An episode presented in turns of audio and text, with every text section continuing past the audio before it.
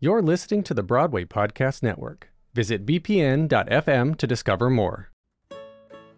The Ensemblist is brought to you in part by our Patreon members, including Kat Hicks, Cheryl Hodges Selden, Linda Lee, Phoebe Stewart, and many, many more. Our Patreon is now chock a block of exclusive listens for members like them. Don't miss out on the fun. Join us now at patreon.com slash the ensemblist.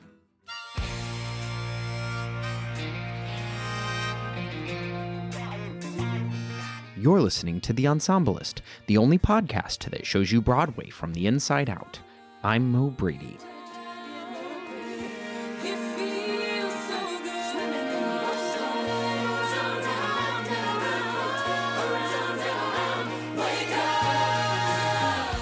In our inaugural conversation for this mini-series, Backstage Magazine's awards editor Jack Smart and I dove into the topic of how to award ensembles. But one of the first roadblocks we came to was the question what is an ensemble? Sometimes the term ensemble refers to the full company of performers on stage, regardless of the size of their roles or billing on a show poster. Other times, ensemble refers to the singers and dancers of a production, those facilitating the journey of the leading characters rather than experiencing that journey themselves. Is one of these two definitions of an ensemble more worthy of awards than the other? Is one harder to create? Is one more vital for creating excellent theater? I thought the one way to parse out these questions would be to speak to someone who has created both kinds of ensembles. Eva Price is a Tony Award winning producer for her work spearheading the recent Broadway revival of Rodgers and Hammerstein's Oklahoma. Originally conceived for a cast of principals and chorus, this revival, directed by Daniel Fish, did away with the show's traditional chorus and made an ensemble of 12 leading characters. Eva is also one of the lead producers of Jagged Little Pill, a Broadway musical with a chorus of 13 performers that work as the conscious of the show's leading characters.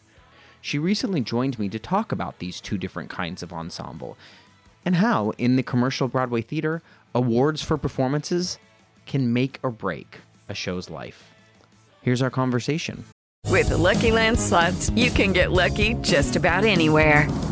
This is your captain speaking. Uh, we've got clear runway and the weather's fine, but we're just going to circle up here a while and uh, get lucky. No, no, nothing like that. It's just these cash prizes add up quick. So I suggest you sit back, keep your tray table upright, and start getting lucky. Play for free at LuckyLandSlots.com. Are you feeling lucky? No purchase necessary. Void where prohibited by law. 18 plus terms and conditions apply. See website for details. Step into the world of power, loyalty, and luck. I'm gonna make him an offer he can't refuse. With family, cannolis, and spins mean everything. Now, you wanna get mixed up in the family business. Introducing The Godfather at ChumbaCasino.com. Test your luck in the shadowy world of The Godfather slot. Someday, I will call upon you to do a service for me. Play The Godfather now at ChumbaCasino.com. Welcome to the family. No purchase necessary. VGW Group. Void where prohibited by law. 18 plus. Terms and conditions apply.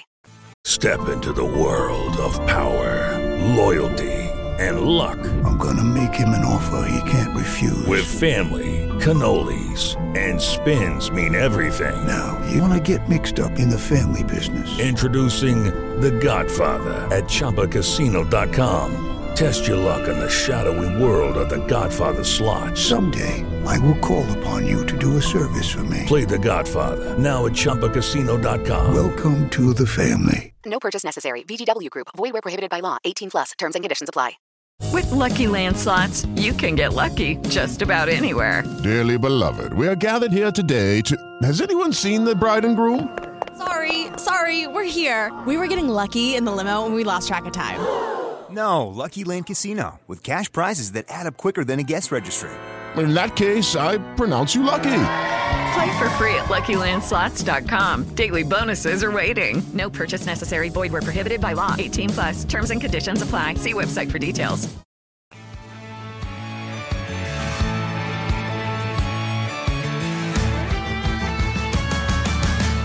Hi, Eva. Would you introduce yourself and tell us your job? I'm Eva Price. I'm a three time Tony winning Broadway producer, and my job is to be a Broadway producer. And you produce some good shit. I'm going to explain what I mean by that. A, just like art that I think really hits people in an, an emotional way. I think one thing that we think about what the Constitution means to me, Oklahoma, Slave Play, Jagged Little Pill, these are shows that have meat to the bones. And also, as the ensemblist, these are pieces that explore and use ensembles in such beautiful ways. I thought, what a perfect person to have this conversation where I'm just trying to kind of figure out like, is there a way to celebrate theatrical ensembles and award them? Because it doesn't even seem like there's a clear vision of how that could happen and what we would be celebrating. Oh, Mo, I think about this a lot. I think you're right. Celebrating our ensemble is not only a necessary, relevant, and vital thing that we all should be doing as an industry and as producers, but it is not present enough. To me, the ensemble, especially of a musical, is the beating heart of that musical. We talked a little bit about my show, Jagged Little Pill. We actually call our ensemble the conscience. That's the brilliance of Diane Paulus and the brilliance of Diablo Cody and Sidi Larbi Cherkaoui, our choreographer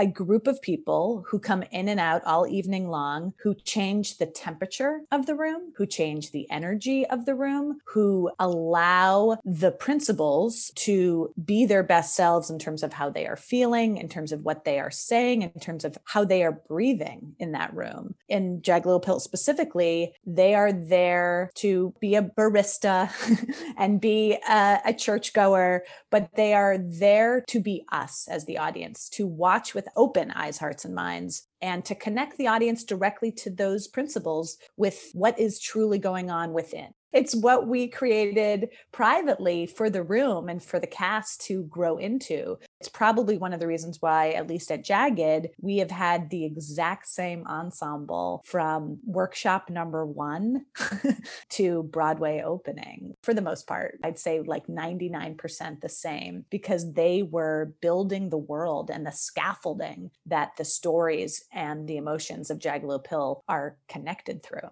Yeah, you're alluding to that idea that the business of Broadway often means that the ensemble consists of the understudies. When we're building a big musical, the ensemble will also often be the people who cover the leads. And yes, your ensemble does that, but because they've been involved from the beginning, they have more of a, they have been part of the creation of the piece. They have a stake in the storytelling, they have a stake in the character development, they have a stake in the energy that's bouncing between all the bodies on stage. I haven't developed a lot of new musicals as a lead producer, so I haven't been on the ground floor of others. But I can say for Jagged Little Pill, I don't know of another way to develop a new musical, but then to have stakeholders in your ensemble, exactly like you're right, who are there to do more than cover tracks. They're there to build a universe for everyone to live within.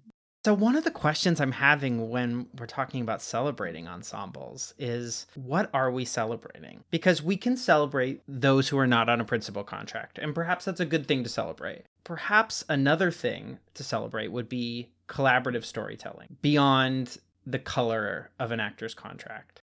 How does a company of principals, like you have with your revival of Oklahoma, exhibit excellence in ensemble work when there is no ensemble? There are so many fascinating things about our company of Oklahoma, not to mention that they were 11 of the most glorious human beings I've ever been in contact with. They, as you recall, are on stage all night long. They disappear for the Dream Ballet and a couple of entrances and exits. But for Act One, they don't move. They are there. They are observing the scenes. They are building the community. They are creating judgment. They are allowing laughter. They are raising tension and stakes in the storytelling and in between the characters by their mere presence that is the genius of Daniel Fish, 100% in that vision and in that intention. Talk about changing the temperature by being in the presence and playing the role of the audience, just like we play. They are reacting, they are having judgment, throwing shade, they are applauding and enjoying through their nonverbal cues, they are creating something larger for the audience as a whole because we are all in the same room.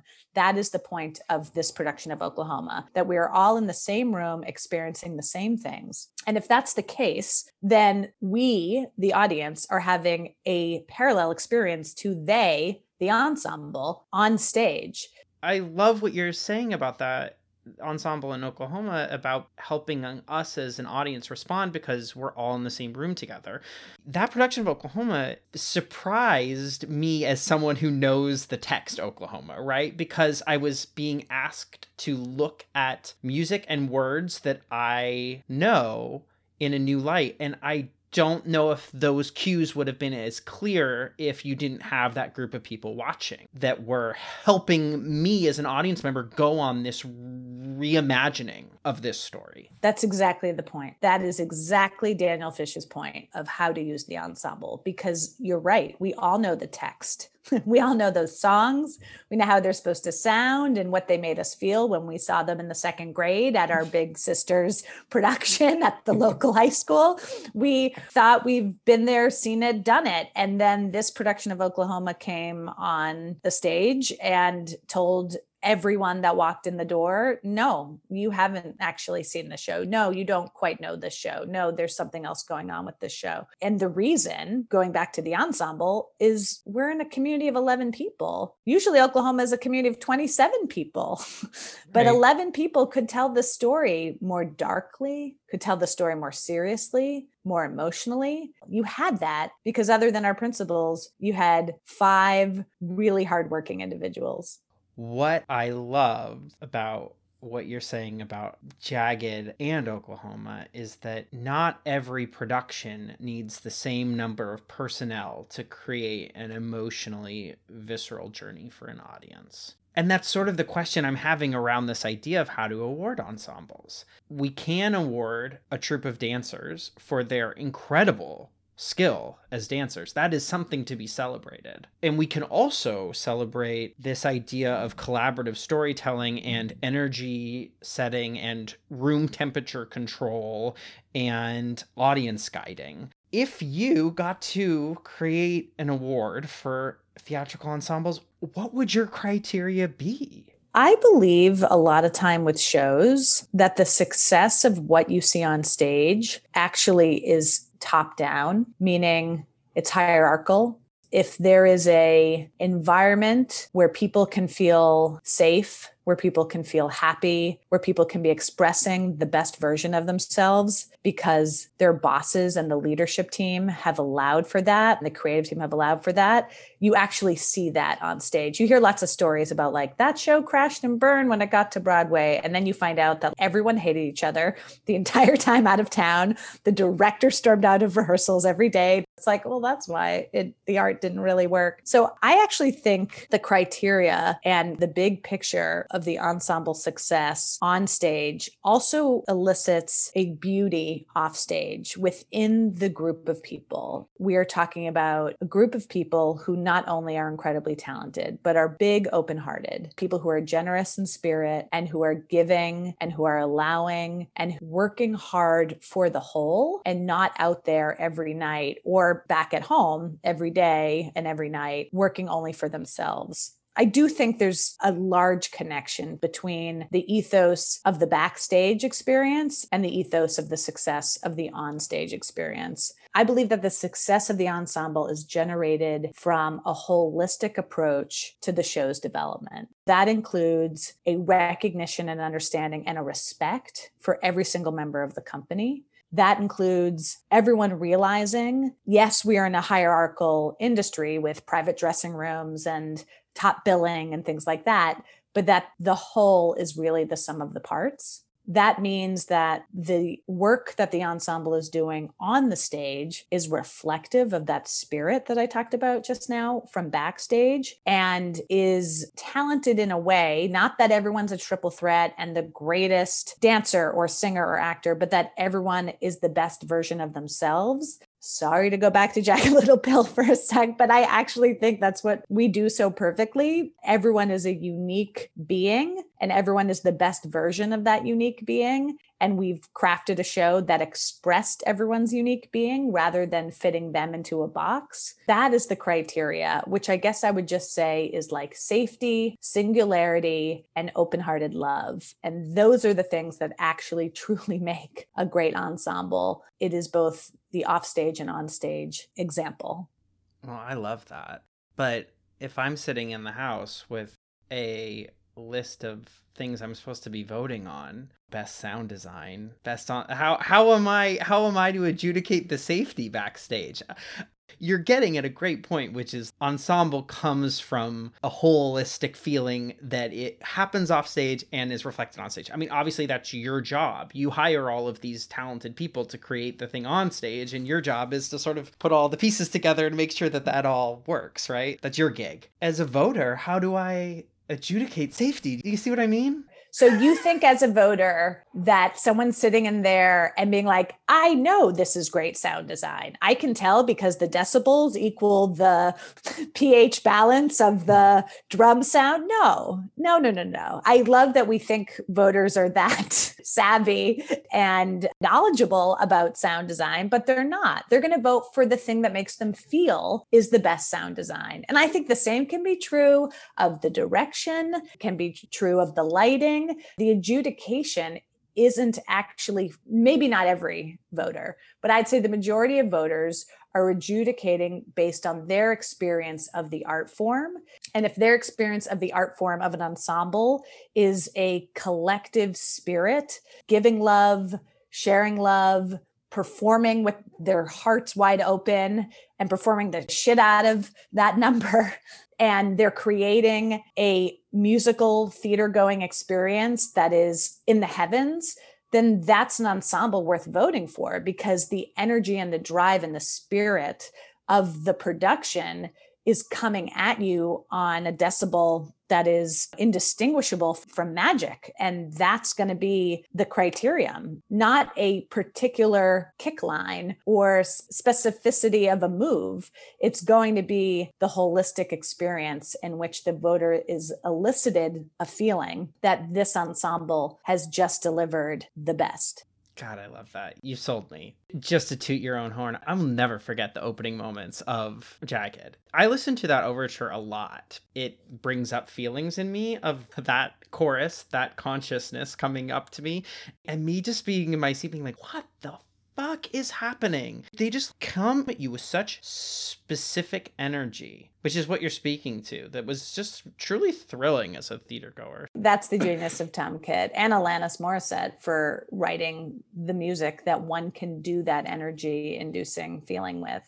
My last question for you, because I don't think we're going to solve it today, is you know this business better than I do, and you know how things happen. What are some of the challenges or stumbling blocks of me walking into Shubert Alley and being like, hey, everybody, I got this idea. We're going to celebrate energy. what challenges am I going to face in my push to try to make that happen?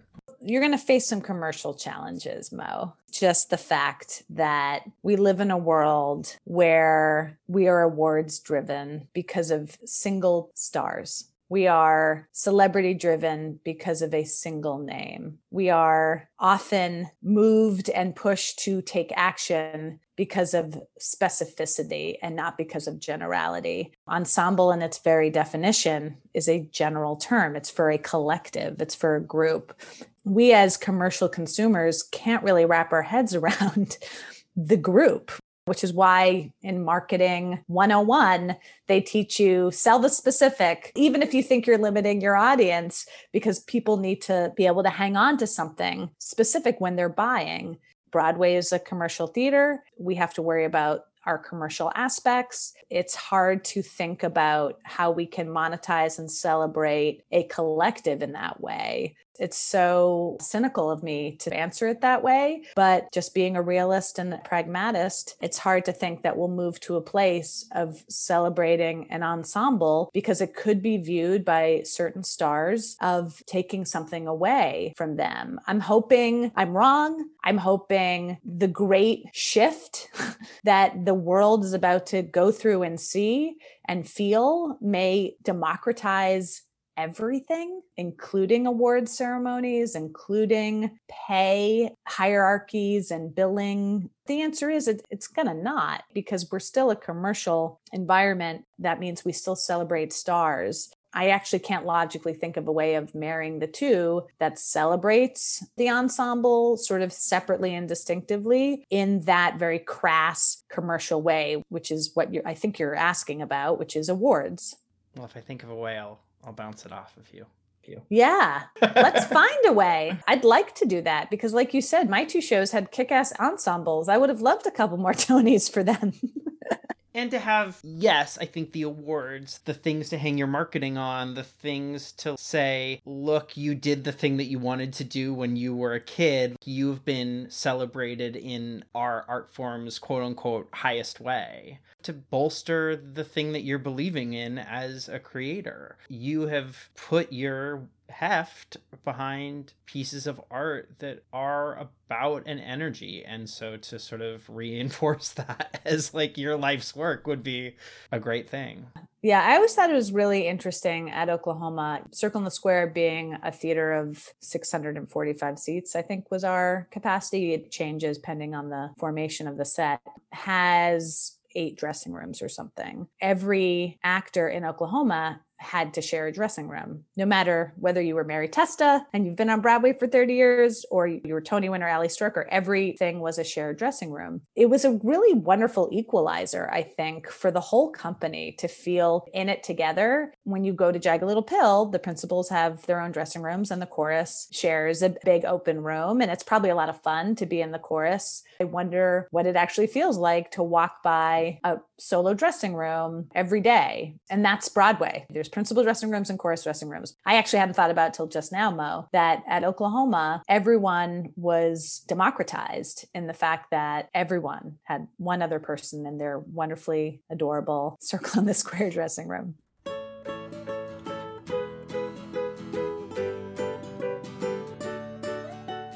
Special thanks to Eva Price for sharing her stories with us today.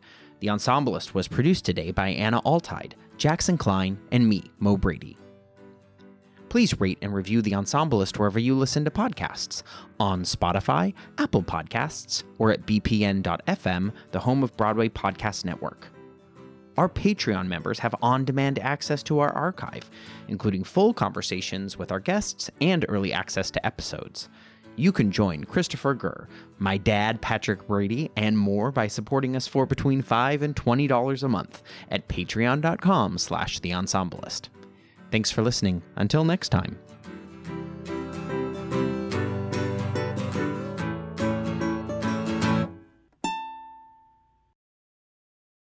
Hey, it's Leslie Odom Jr. here on the Broadway Podcast Network to tell you about the Rise Theater Directory, a program of Maestra Music. Rise is a national online resource designed to connect and empower backstage and administrative and creative theater professionals from underrepresented backgrounds. If you work or aspire to work in the theater community, this can help you find your next project. And if you hire theater professionals, search the Rise Theater Directory to find your next team. Create your profile now and get more information by visiting risetheater.org. That's theater with an R E R I S E T H E A T R E dot org because only together we rise. Judy was boring. Hello. Then Judy discovered chumbacasino.com. It's my little escape. Now Judy's the life of the party. Oh, baby, Mama's bringing home the bacon. Whoa. Take it easy, Judy. The Chumba life is for everybody. So go to ChumbaCasino.com and play over 100 casino style games. Join today and play for free for your chance to redeem some serious prizes. Ch-ch-chumba. ChumbaCasino.com. No purchase necessary. Void where prohibited by law. 18 plus terms and conditions apply. See website for details.